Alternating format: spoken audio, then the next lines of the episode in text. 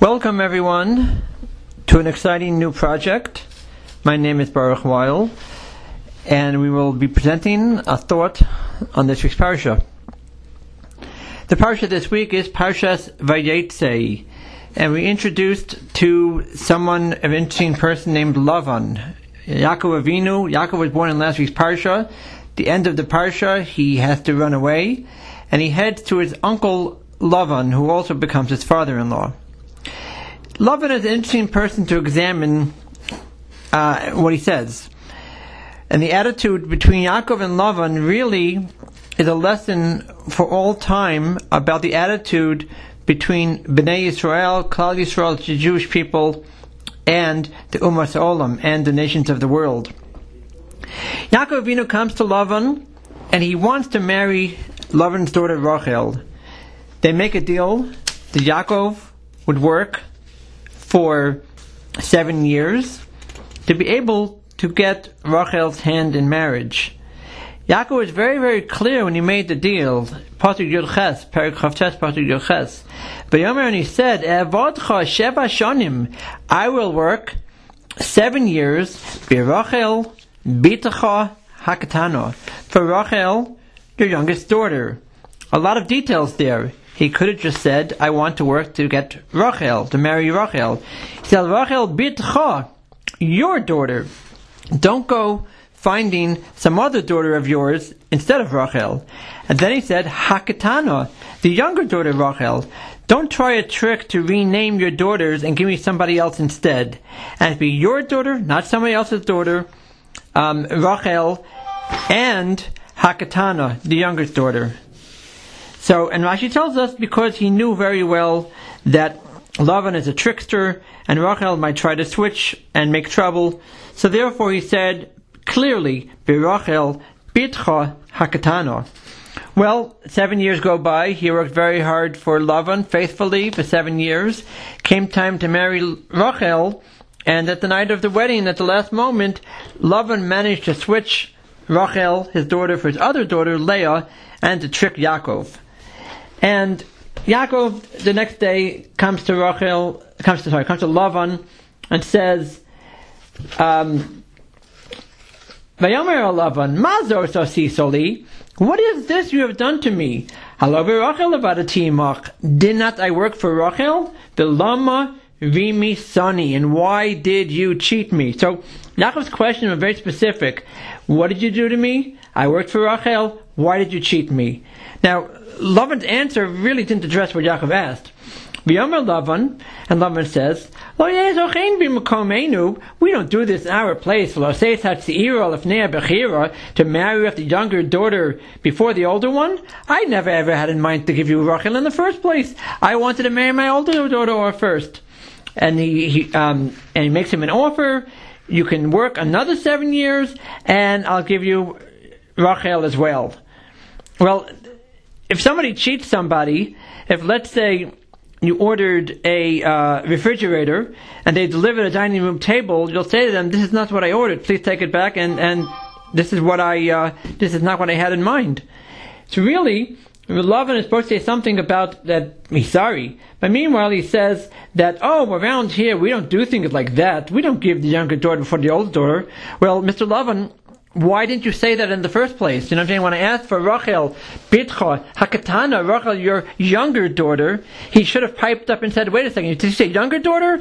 I don't marry your younger daughter or first. What about the older one? If you go to a store, you want to buy an item and they really don't want to sell it, well then, then tell you about it a little before. And then he makes the switch barely an apology, just, you know, Yaakov, it's not like we're not like you.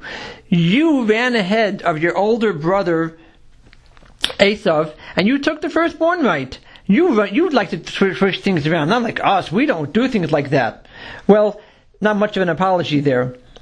Then I'm going to go fast forward to the end of the parsha. Yaakov worked for Lavan for 20 years faithfully and did everything correctly. Yaakov felt he was in danger, had to run away. Lavan runs after Yaakov. Lavan said to him, why did you run away? Right? I would have sent you away with super with um, um, um, musical instruments, with a big goodbye party. I don't understand why you ran away. And then finally, Lavan says to Yaakov, um, why did you steal my gods? Why you steal my idols? Now, in the first place, the answer is the question is almost silly. You're asking Yaakov Avinu, he's stealing idols, doesn't make any sense. But Yaakov backs off, and and Lavan searches. Lavan searches all around over Yaakov's property, trying to find the missing idols. Comes up with nothing. At this point, finally, after Lavan ran after Yaakov, ser- accused him of stealing, searches his property, the project says, Lamed Vav, Vayichar Yaakov, and Yaakov became angry. Vayarev Balavan, he argued with Lavan. Vayan Yaakov, Yaakov answered, what was my sin? What was my iniquity? That you ran after me. What did I do wrong exactly that you came and ran after me like this? You checked through all my vessels. Mamad Sasa, what did you find Did I take even a spoon or a fork or anything? Yaakov said, you can search whatever you want. There's nothing here. And, and he searched and he found nothing. And he says, I worked you for, for 20 years. I never ever took anything of yours. I never cheated you. I was honest. I was a faithful worker.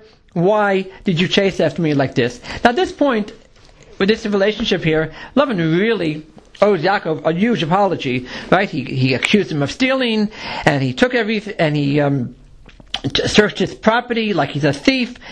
At this point, Lavan should probably answer him and say, I'm sorry. But it doesn't happen. Lavan just said, Vayan Lavan. Lavan answers and he says, Abonis Bonai, the children, the daughters of my daughters, sons are my sons. Everything you hear, everything you see here, it is all mine. Far from an apology. He just says, everything you see, it's really mine. Lavan did not hear one word Yaakov said. I mean, the answer does not fit the question at all, and Lavan doesn't even realize what he doesn't pay any attention to, to, to address it. To the story with the Chofetz Chaim. The Chofetz Chaim, in the end of his life, he was close to 90 years old, and he wanted to move to Eretz Yisrael. There was an, an attempt. He, he, he it did not come to fruition. He did not move to Eretz Yisrael, but he wanted to. The Chofetz Chaim, an old man, went to get a passport from the regular, you know, government agency. And the government agency said, in order, sir, to get a passport, you will need a birth certificate. Need your birth certificate to get a passport. The Chofetz Chaim said, I'm sorry, you know, I'm an old man. I don't know where my mother put it. I have, don't have the birth certificate anymore. What should I do? He said, nope. Rules are rules. You must have a birth certificate. If you don't have one, we cannot issue you a passport. So Chofetz Chaim said, yeah, but I don't have a choice. I don't have a passport, a birth certificate. What should I do? Says, oh, well, then the rules are you should bring witnesses. Says, what kind of witnesses? Witnesses who were there when you were born at that time and can testify that you were born uh, that year, that day, in this country, whatever details they wanted. Well, that was about it. The Chofetz Chaim didn't try to argue anymore. But he said to some of his Talmidim, that's Yaakov and Lavan they don't they're not listening.